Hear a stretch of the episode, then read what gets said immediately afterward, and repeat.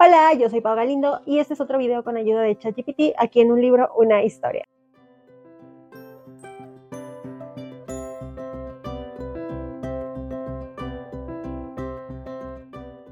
Bienvenidos a un video más que no es una reseña, sino que es otro video en el que, como les platiqué en el video anterior, que si no lo han visto, los invito a que vayan a verlo, me puse a pues jugar y platicar un ratito con ChatGPT. Ahí les platico, porque me salió la maestra, o toda la información o una manera en la que yo le explicaría a mi mamá qué es esa cosa de ChatGPT, con qué se come, cómo se utiliza, por qué, etc. Aquí yo creo que todos ustedes ya se han metido a un montón de redes sociales y siempre les sale así como de que 10 inteligencias artificiales que te van a salvar en la tarea, 5 inteligencias que te van a hacer tu trabajo. No te quedes sin chamba y aquí aprendes sobre inteligencia artificial. Bueno, todo eso es por este boom que están tomando estos softwares que tienen esta peculiaridad que los diseñadores o los programadores están tratando de que tengan capacidades muy parecidas a las que tienen los seres humanos. En el sentido de que, por ejemplo, este tipo de softwares tienen la capacidad de autoaprender sobre la información que se le va dando para, en este caso, por ejemplo, como ChatGPT, generar respuestas a modo de un chat que parezca que estamos platicando con alguien que nos está ayudando, pues, como a hacer la chamba. Es una manera así súper domi y súper simple. Y en este sentido, como saben, yo me puse a jugar. Ya les cuento toda la historia, pero yo me puse a jugar y en esta ocasión, después de meterle los mismos parámetros que para los libros de misterio, saqué un montón de listas que me puse a hacer un Excel y a contrastarlas para ver cuáles eran las respuestas que más se repetían, dependiendo de lo que yo le pedía, pero como saben, está topado hasta el año 2021, que es hasta cuando ChatGPT, al menos en la versión gratuita, nos puede brindar información. Y aquí tengo la recomendación de 10 libros de terror que nos recomienda según basado en la opinión así de como lo top de lo top de Internet. Reseñas de usuarios, las listas de los más vendidos, sitios de popularidad, sitios de rankings de libros, etc. Y aquí les voy a confesar que muchos de esos libros de terror yo no los conocía, no los topaba, algunos sí obviamente, pero me pasa algo curioso y me di cuenta haciendo esta reseña. Creo que ya se los había contado. A mí me gusta muchísimo el género del terror en cuanto a serie y en cuanto a cines. Probablemente es lo que más consumo. A mí no me gustan las películas románticas, no me gustan casi las comedias. Normalmente me voy o por terror o por suspenso y en algunas ocasiones drama. Ay, las infantiles también me gustan. Pero a mí no me pongas a ver así una película rosa porque no te la voy a aguantar. Y en ese sentido, me encanta, es algo que disfruto, pero en cuanto a libros, casi no leo libros de terror. Antes, como que, no sé, yo, yo crecí como con esta onda en la que no me dejaban ver muchas cosas de terror, quizás por eso ahora me gustan mucho, porque mi mamá decía, no, te van a dar pesadillas, no me dejaban ver los Power Rangers. Es una anécdota que luego les contaré, no me dejaban ver los Power Rangers porque me daban pesadillas. Yo tengo como eh, recuerdos encontrados con eso, porque hay una historia en la que yo era sonámbula, pero de eso no vamos a platicar ahorita. El punto es que eh, no me dejaban casi ver cosas de terror, y ya cuando yo crecí, y fui un adulto independiente, dije, pues voy a ver todo el terror que pueda y es el género que más disfruto. Sin embargo, en cuanto a libros, sí puedo decir que leo todos los géneros, pero de terror he leído poco y es un género al que me quiero acercar más, entonces yo le voy a hacer muchísimo caso a esta lista de ChatGPT y uno de mis propósitos, miren, de ella que se haga, es como decir voy a ir al gym en enero y no ir, quiero intentar en el mes de octubre leer solamente libros de terror y de suspenso. Digo, con el ritmo que llevo yo creo que va a ser uno, pero bueno, lo voy a intentar. Ahorita estoy tratando de salir de mi bloqueo lector, lo estoy haciendo ayuda de Harry Potter y de un amigo que fue el que me motivó a releer esos libros. Y estoy leyendo un libro que les quiero traer al podcast y quiero releer un libro del que va a salir una película, pero en octubre leeremos terror. Y si eso sucede, aquí tendrán las reseñas en el podcast. Entonces, lo que hice fue, como les comento, hacer una tabla de Excel con todas, todas las listas que me dio ChatGPT. Saqué los que salían primero repetidos en todas las listas, que en este caso me parece que fueron únicamente tres, y los demás los escogí de los mejores rankeados. Casi todos son para mayores de 18, excepto uno que me sorprendió que aparece en varias listas, pero que es como, ni siquiera es género del terror, pero ChatGPT me lo mandó como género del terror. Pero me parece que el género es ficción y suspensa. Pero bueno, y como es el único que no necesariamente es para 18, dije lo dejo porque si no les estaría dando puras recomendaciones que sugerentemente son para personas mayores de edad. Y dije, bueno, ahí lo voy a dejar y de hecho la premisa sería interesante. Eso sí, algo que también les decía en la reseña anterior es que cuando tú le preguntas a este chat, oye, dame todos los datos de nombre, país, fecha, costos, te dice así de, ja, no, mija, búscalo tú, mira, yo mis eh, respuestas están limitadas, por eso te da un speech y te dice, no te la puedo manejar, solo quise el nombre del autor y mira, yo te recomiendo que por acá busques los datos. Entonces hice lo que siempre hago, yo me puse a investigar en varias páginas para ver dónde están los audiolibros, cuánto cuestan, ranking de precios, géneros, edad, Goodreads, etcétera. Esa información se las voy a dar pero después les voy a leer la sinopsis que preparó ChatGPT. Ese es otro PEX porque jugando con los parámetros que tú le puedes introducir ahí como al software, yo estaba buscando la forma en la que me arrojara una sinopsis que no fuera la genérica de la librería. Entonces, le pedí así como de, oye, incluyeme esto, pero esto, pero esto, y leía la sinopsis y yo decía, pero no, y le iba haciendo como preguntas sobre lo que me decía y en base a eso armé, como que copié los párrafos y busqué, ya encontré la fórmula para preguntarle esa sinopsis, las apunté y es lo que les voy a compartir a ustedes. Eso les voy a leer para decirlo con las palabras así como él me lo contesta, como si fuera un compa contándomelo y no decirles así como, ah, yo lo entendí así, dice que está de esta manera, ¿de acuerdo? Ahora sí, vamos a empezar con la lista. La primera recomendación de libros de terror es, por supuesto, un libro de Stephen King que sería El Resplandor o The Shining de 1977. Este libro, aparte de ser de terror, es de ficción sobrenatural, tiene 688 páginas y aquí en México, bueno, ya les dije que los libros de Stephen King los encuentran como en 80.000 ediciones, pero una que pueden encontrar un precio más o menos accesible es de bolsillo. El costo varía desde 250 hasta 500 pesos dependiendo de la edición que compres y 129 pesos en su edición digital. Por ser un clásico de clásicos de terror, ustedes lo encuentran en muchísimas plataformas de audiolibros también, como iVoox, Audible, Storytel, YouTube, entre muchísimas otras más. La calificación en Goodreads es 4.4 y como ya les dije, muchos de estos libros son recomendados para mayores de 18 años. Aquí les voy a poner la sinopsis que elaboró ChatGPT. Esta es una novela icónica de terror psicológico. La historia sigue a Jack Torrance, un aspirante escritor y exalcohólico que acepta un trabajo como cuidador del invierno en el Hotel Overlook situado en las montañas rocosas de Colorado. Jack ve en esta oportunidad una forma de reconstruir su vida y tener tiempo para escribir.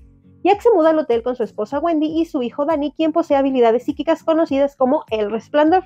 A medida que el invierno se instala y el hotel queda aislado por la nieve, acontecimientos extraños comienzan a ocurrir. Danny percibe presencias sobrenaturales y visiones aterradoras debido a su don. Mientras tanto, el hotel parece tener una historia oscura y violenta que resurge lentamente. La trama se centra en la lucha de Jack contra sus propios demonios internos mientras el aislamiento y las fuerzas malignas del hotel lo afectan gradualmente. Wendy intenta proteger a su hijo de las crecientes amenazas y Danny se enfrenta a su propio miedo y trata de comprender el alcance de su resplandor. Conforme el invierno avanza, el hotel se convierte en una trampa claustrofóbica y terrorífica. Las tensiones familiares aumentan y las manifestaciones paranormales se intensifican, llevando a un clímax impactante en el que las vidas de los protagonistas están en juego. El Resplandor explora temas de aislamiento, abuso de sustancias, la lucha interna entre la cordura y la locura y el poder del mal ancestral. La novela es una montaña rusa de emociones y sustos, manteniendo a los lectores al borde de sus asientos mientras la familia Torrance lucha por sobrevivir en un lugar donde los horrores son tanto internos como externos. Aquí les tengo que confesar que es un libro que no he leído, que se me antoja muchísimo leer y del cual ya vi la película. Y ya les había contado que me pasa esta onda de que luego cuando veo las películas quiero que se me olviden para poder leer el libro, si es que las vi primero, pero si puedo, pues leo primero el libro.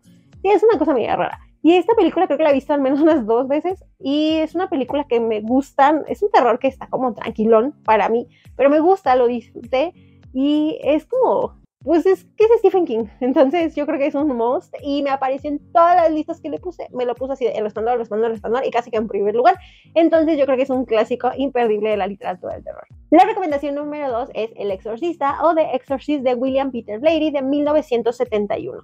Este tiene 416 páginas, ustedes lo encuentran actualmente por la editorial de Penguin Random House y eh, tiene un costo entre 250 y 350 pesos mexicanos en su edición en pasta blanda, porque también hay muchísimas ediciones de esta novela, y en Kindle en 119 pesos mexicanos. Igualmente, por ser un clásico del terror, también está en muchísimas versiones de audiolibro como Audible, Audioteca y muchas otras más. La calificación en Goodreads es un 4.2 y eh, lo es también es recomendado para mayores de 18 años. De este libro, antes de leerles su sinopsis, les cuento que es una película que cuando era más morra me daba, la verdad, bastante miedo verla porque yo escuchaba lo que todo el mundo decía así de que el exorcista y la morra se retuerce y 20 curiosidades donde a todos les pasaban cosas bien endemoniadas. Entonces me resistí por mucho tiempo de ver esa película y yo decía, no, no, no, el libro, no, no, no, menos. Digo, no sé por qué casi no me acercaba a la literatura del terror, pero eh, yo le tenía como miedo. Luego cuando la vi, la verdad es que es una película que sí disfruté que se me hizo como interesante toda la trama, se me hizo como... De hecho, no se me hizo tan de terror, terror, aunque la parte en donde la morra está toda exorcizada, así está así de asqueroso, ¿no? Pero yo me imaginaba que me iba a dar así un miedo, así de no, no, no voy a dormir en años. Y no, la verdad es que hay otras películas que me han dado más miedo, entonces como que eso fue de, ah, ok. Hace poco, recientemente la volví a ver hace como un par de meses y no he leído el libro, pero está en mis pendientes. Ahora sí les voy a leer la sinopsis que nos puso el chat. El exorcista nos sumerge en una historia inquietante que sigue la vida de la actriz Chris McNeil y su hija de 12 años, Regan. La trama se desarrolla en la ciudad de Washington, D.C., donde Chris está filmando una película y Regan se convierte en el centro de un enigma aterrador. La historia comienza con indicios aparentemente menores de cambios extraños en el comportamiento de Regan, sin embargo, estos incidentes toman un giro oscuro cuando su personalidad cambia drásticamente acompañada de comportamientos y voces que no son propios de una niña de su edad. Preocupada por la salud de su hija, Chris busca ayuda médica, pero los médicos no pueden explicar el origen de la transformación de Regan. A medida que los acontecimientos se vuelven más perturbadores y alarmantes, Chris recurre a la ayuda de un sacerdote jesuita llamado Damien Carras, quien también es psiquiatra. Carras se encuentra luchando con su propia crisis de fe, pero acepta investigar el caso de Regan. Juntos se enfrentan una serie de eventos sobrenaturales desconcertantes y aterradores que desafían toda explicación científica y psicológica. A través de diálogos intensos y de una narrativa rica en detalles, el exorcista explora el choque entre el mundo racional y el sobrenatural. La novela profundiza en las luchas personales de los personajes, su búsqueda de respuestas y la creciente angustia emocional mientras enfrentan un mal aparentemente insuperable. La historia culmina en un enfrentamiento asombroso que pone a prueba los límites de la fe y la resistencia humana. El exorcista es una obra maestra del horror psicológico que cuestiona lo desconocido y desafía las creencias más arraigadas, manteniendo a los lectores cautivados hasta la última página con su atmósfera inquietante y su exploración profunda de los terrores que yacen tanto dentro como fuera de nosotros. Aquí también, eh, mientras estaba leyendo la sinopsis, me estaba acordando que hay una serie que no me acuerdo, no estoy segura si está en HBO, en Amazon, pero que justo se llama El Exorcista. Y esta serie creo que tiene dos temporadas y sale este Poncho Herrera como un sacerdote. No manchen, qué buena serie de terror, de verdad, de verdad, de verdad. Una muy, muy buena serie, una joya. Creo que la primera temporada, sí creo que son dos temporadas, y creo que la primera temporada es más buena que la segunda, hasta donde mi memoria me permite acordarme. Pero por favor, si no lo han visto así de que, y les gusta el terror, aviéntense por ahí un clavado. Por aquí les dejo una imagen de la serie para que la ubiquen. Y tiene alguna conexión con, con esto de la película. No me acuerdo cuál es la conexión, en este momento no me maten, no me acuerdo. Pero yo recuerdo que me gustó bastante y se los recomiendo también. La tercera recomendación me sorprendió bastante porque este es el libro que no es como tal un libro de terror y viene en varias de las listas que me aventó el chat. Y yo decía, ya cuando busqué el género dije, ah, caray, porque todos dicen terror y este no dice. Entonces era como terror thriller, terror policíaca, terror no sé qué, y este me lo pone así como fantasía, y creo que sí, que me puso nada más fantasía y ficción. Y yo así de, mm, bueno, vemos. Ya investigando, vi un poquito de la sinopsis y que la edad es como para más chavitos, de hecho está recomendado para 13 o 14 años, y dije, lo dejo porque a veces a esa edad, pues a esa edad te puede empezar a gustar el terror y a veces no quieres como, o no te dejan leer algo así como que muy avanzado, donde vas a salir este, crímenes y muertes y cosas así como muy horrorosas. Entonces dije, lo dejo como una recomendación para más chavitos. Y si ustedes ya lo leyeron, también me pueden comentar aquí abajo qué tal está.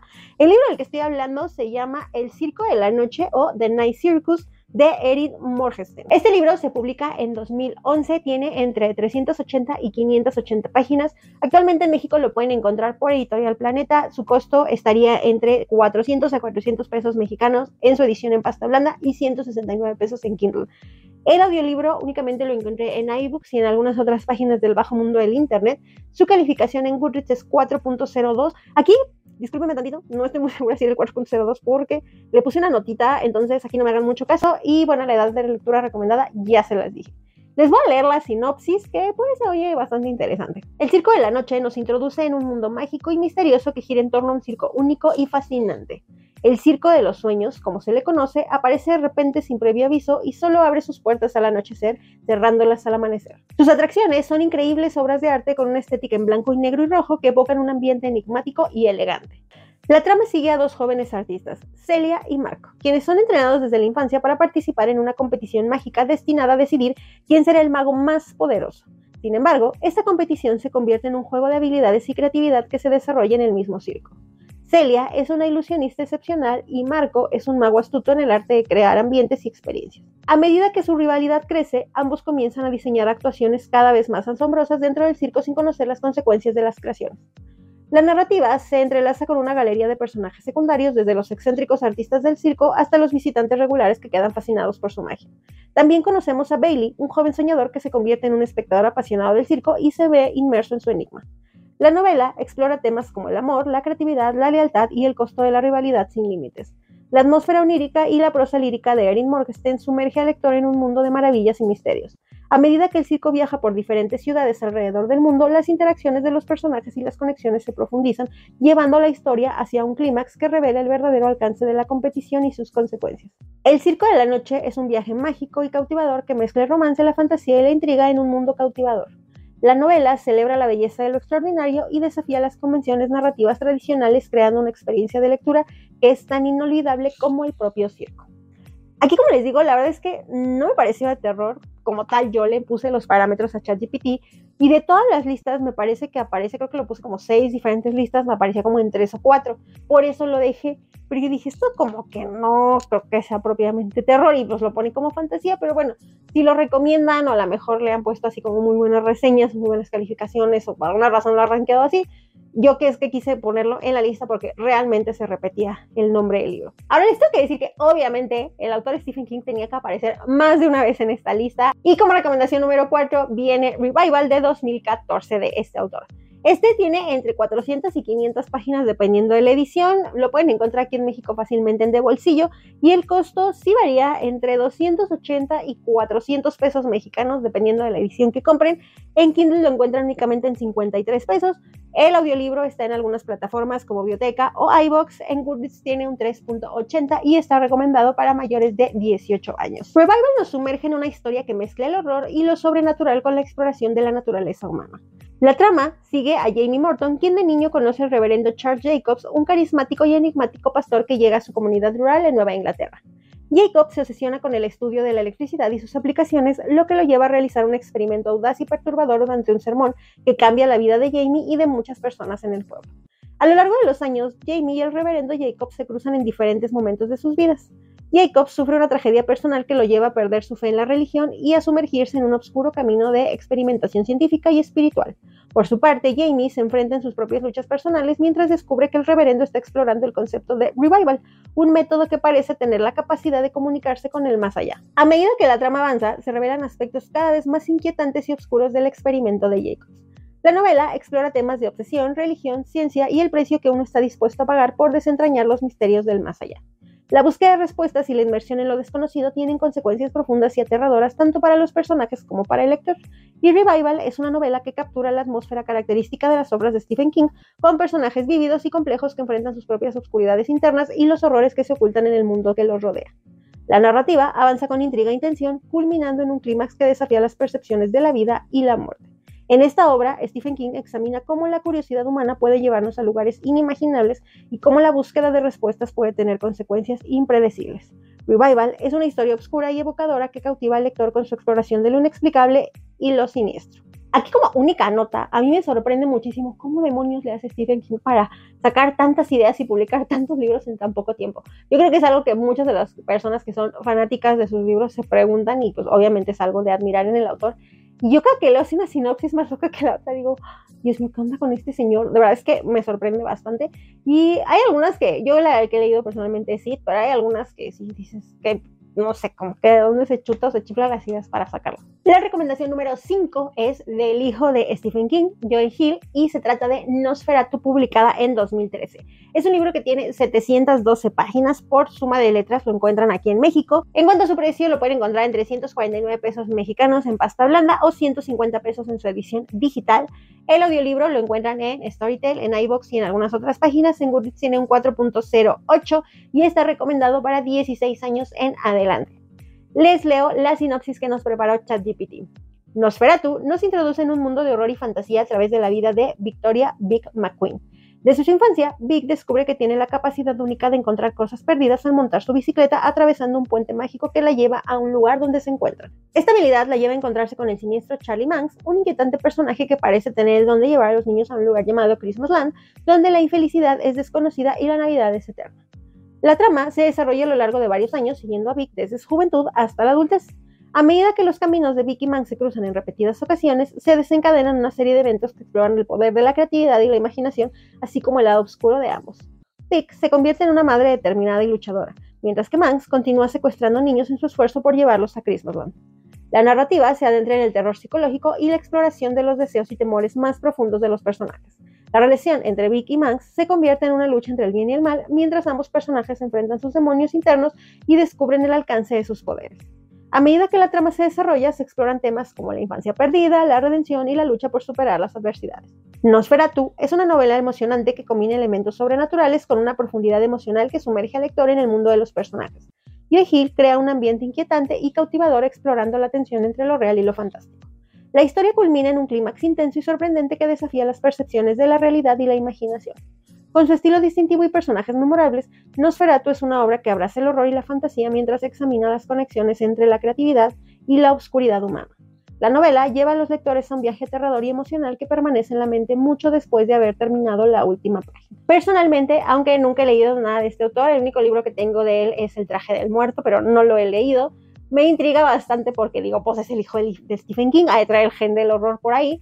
Y si ustedes ya leyeron algún libro de este autor y les encantó, déjenmelo también aquí abajo en los comentarios y háganme sus recomendaciones. Aprovechando el comercial y ya que estamos a mitad del ranking, si ustedes alguno de los 10 libros que están aquí mencionados ya lo leyeron, les gustó muchísimo, quieren agregar alguno, por favor déjenlo en los comentarios porque eso va a nutrir bastante el video y además va a hacer que más personas encuentren quizás su próxima lectura si este es un género que les llama la atención.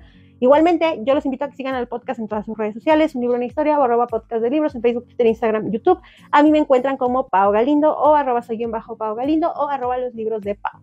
Cerrado el comercial, vamos a seguir con las recomendaciones que nos hace ChatGPT. La número 6 es del autor Paul Tremblay y se llama Una cabeza llena de fantasmas o A Head Full of Ghosts. Esta novela se publicó en 2015 y tiene 392 páginas. Esta es de editorial Nocturna y lo pueden encontrar entre 269 y 300 pesos mexicanos en pasta blanda o 150 pesos en su edición digital. El audiolibro lo encuentran en Audible y en algunas otras páginas del mundo oscuro del Internet. Tiene una calificación de 3.80 en Goodreads y se recomienda para unos 15 o 16 años en adelante. Este libro ya lo tengo agregado a mi lista de consíguelo y por favor ponte a leerlo. Y es porque eh, yo mucho tiempo estuve viendo unas reseñas de un canal de una booktuber que ya no sube videos y que me encantaban sus reseñas de horror, que es Vikinga Lectora. Y yo de ahí apuntaba y sacaba de nombre aquí tus 25 de terror. Y luego ya dejó de subir videos, pero sus videos me encantaban la forma en la que nos contaba los libros. Y ella habla bien de este libro, entonces por ahí lo tengo anotado. Vamos a leerlo y les voy a compartir la reseña que nos hace ChatGPT. Este libro nos adentra en el mundo de la familia Barrett, quienes se ven afectados por eventos misteriosos y perturbadores. La historia se narra desde la perspectiva de Mary, una joven que en el presente reflexiona sobre su infancia cuando su hermana mayor Marjorie comienza a mostrar signos de un comportamiento cada vez más extraño y aterrador. Marjorie empieza a exhibir síntomas de trastornos psicológicos que confunden a su familia. En medio de la desesperación, los Barrett recurren a la ayuda de un sacerdote y a la exposición mediática al participar en un reality show sobre la posesión demoníaca que Marjorie parece estar experimentando. La trama se centra en la pregunta de si Marjorie está realmente poseída por un ente maligno o si su comportamiento se debe a problemas mentales. La narrativa se entrelaza con fragmentos de un blog escrito por un crítico cinematográfico que analiza la serie de televisión de la infancia de Barry, creando una dualidad de personajes sobre los eventos. A medida que los acontecimientos escalan y la tensión se intensifica, los lazos familiares son puestos a prueba y la naturaleza de la realidad y la ficción se vuelven borrosas. Una cabeza llena de fantasmas explora temas de fe, la percepción pública, la influencia de los medios y las tensiones familiares. A través de su estilo de narración inquietante y realista, Paul Tremblay teje una trama que desafía al lector a cuestionar lo que es verdadero y lo que es producto de la imaginación. La novela juega con la idea del horror psicológico y la posibilidad de lo sobrenatural manteniendo al lector en constante incertidumbre. La historia culmina en un clímax impactante que deja al lector reflexionando sobre la naturaleza de la verdad y la ficción. Este libro es un viaje fascinante y perturbador que desata las convenciones del género y ofrece una exploración profunda de los miedos humanos y la fragilidad de la mente. El siguiente libro, o la recomendación número 7, es un libro de la autora C.J. Tudor que se llama Un hombre de tiza o A Chapman. Este se publica en 2018, tiene 352 páginas. Ustedes lo encuentran por editorial Plaza Jones o de bolsillo, dependiendo de dónde lo vayan a buscar para comprarlo. Y su precio está entre 350 y 429 pesos mexicanos en pasta blanda o 109 pesos en su edición digital. El audiolibro sí está en YouTube, en Audioteca y en algunas otras páginas. En Goodreads tiene una calificación de 3.71 y también es recomendado para 18 años en adelante. Aquí debo reconocer que este es otro de los libros que ni idea sabía que existía, yo no conocía a la autora y que se escuchaba bastante extraña la sinopsis cuando la leí, pero sí me llamó la atención y aquí se las cuento. El hombre de Tiza nos lleva a la vida de Eddie Adams, quien de adulto regresa a su pueblo natal donde creció con un grupo de amigos cercanos. La trama alterna entre el pasado y el presente revelando una historia que comienza en 1986 cuando Eddie y sus amigos son adolescentes en busca de emociones y aventuras. Eddie y su grupo de amigos comparten un vínculo especial y secreto. Utilizan códigos de tiza para comunicarse entre ellos y dejar mensajes en lugares ocultos. Un día encuentran una serie de figuras de tiza en un callejón, cada una representando a uno de ellos, pero sin que nadie recuerde haberlas dejado allí.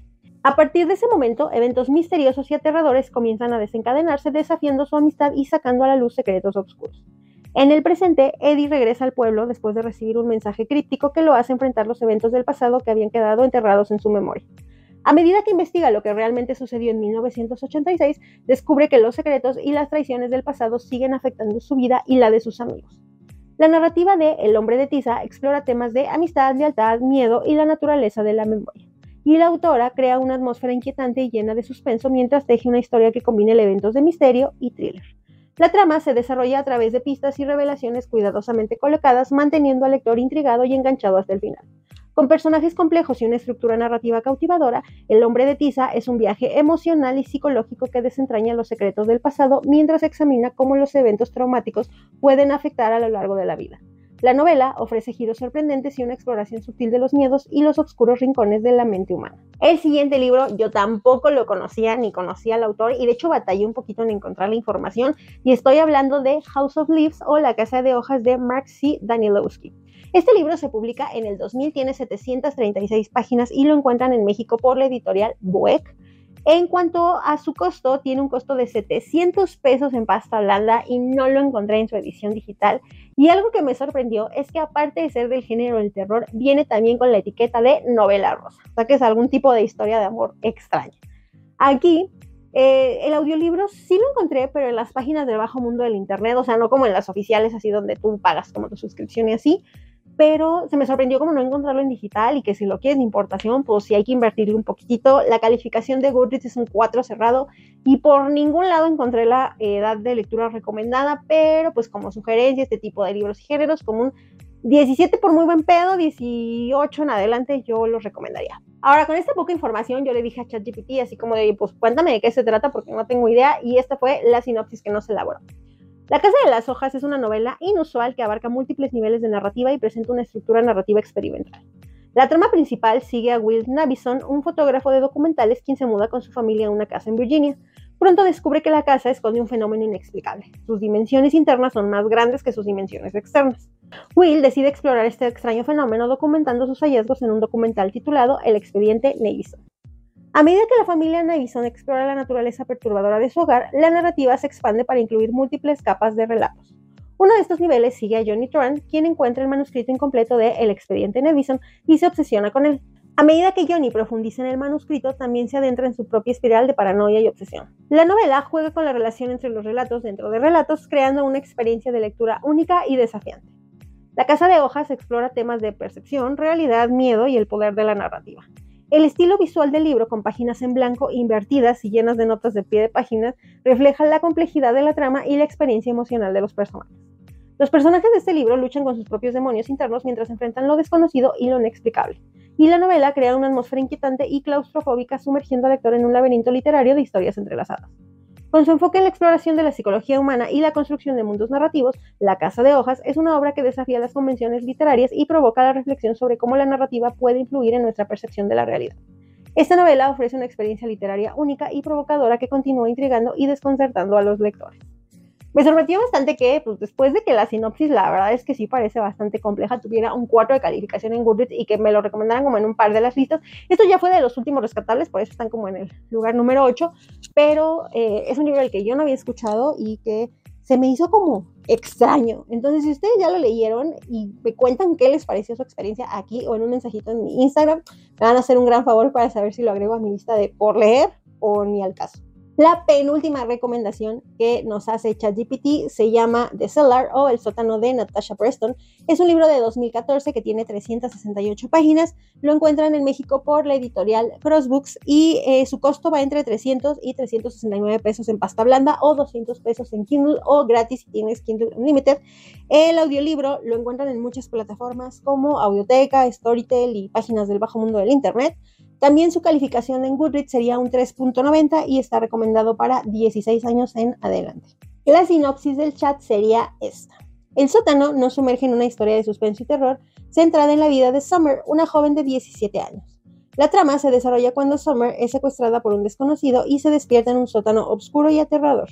Rápidamente se da cuenta de que no está sola y que hay otras chicas cautivas junto a ellas. El captor, a quien las chicas llaman el hombre, mantiene a Summer y a las otras chicas prisioneras en condiciones inhumanas.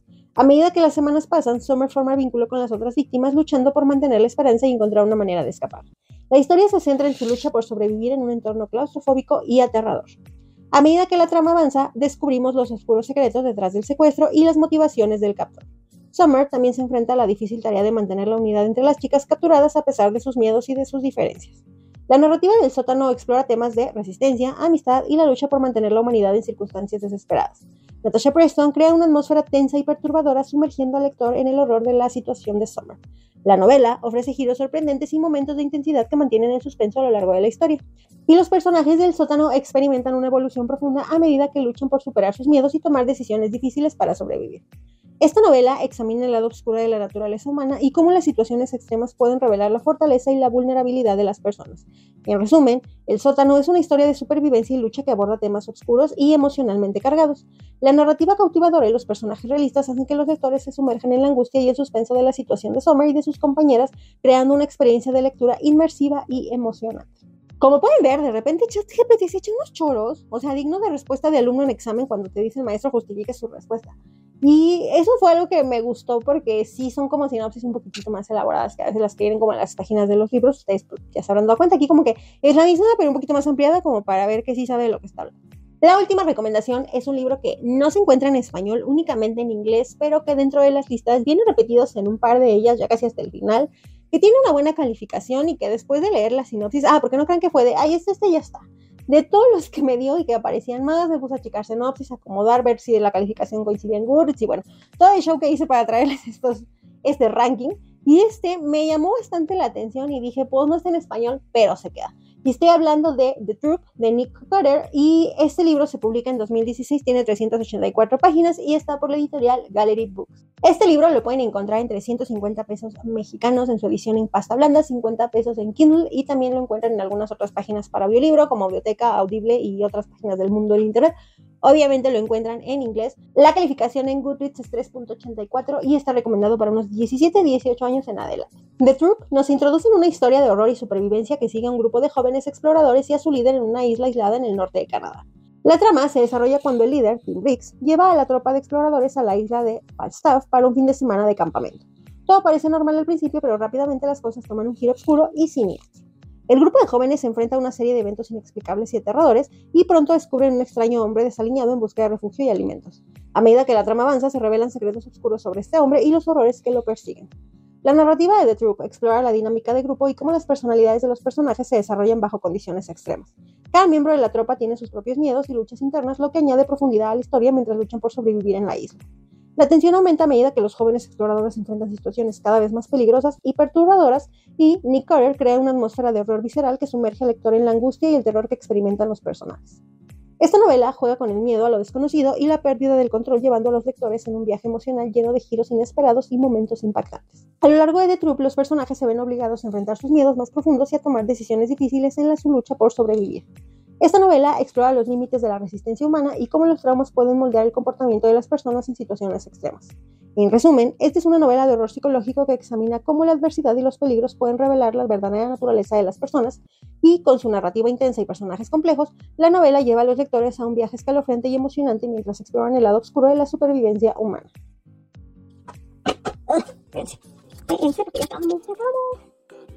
Esto sería todo por este video. La verdad es que me emocioné bastante haciendo toda esta investigación y aventándome horas de plática con ChatGPT. No nada más para esto, sino porque le he agarrado el gusto a buscar como los parámetros para investigaciones que luego necesito para mi trabajo. Y ahora quise implementarlo para el podcast, por lo que espero que hayan disfrutado tanto el video anterior, que si no lo han visto, sobre 10 recomendaciones de libros de misterio, los invito a que vayan a verlo. O también los invito a que sigan el podcast en todas sus redes sociales, que ya les hice el comercial si a ustedes les gusta el contenido del libro. Muchísimas gracias por apoyar este proyecto. Nos escuchamos, ya saben que no sé cuándo, con alguna otra reseña o a ver qué se me ocurre aquí en un libro, una historia. Bye.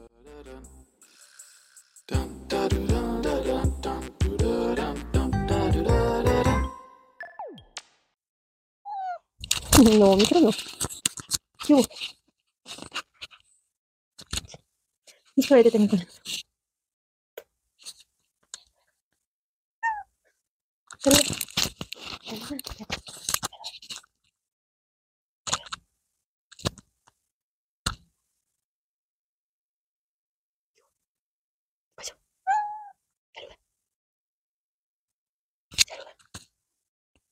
Ay, no, no, no, no,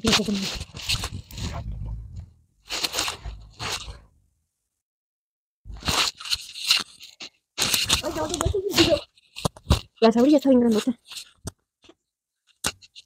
Ya, mamá.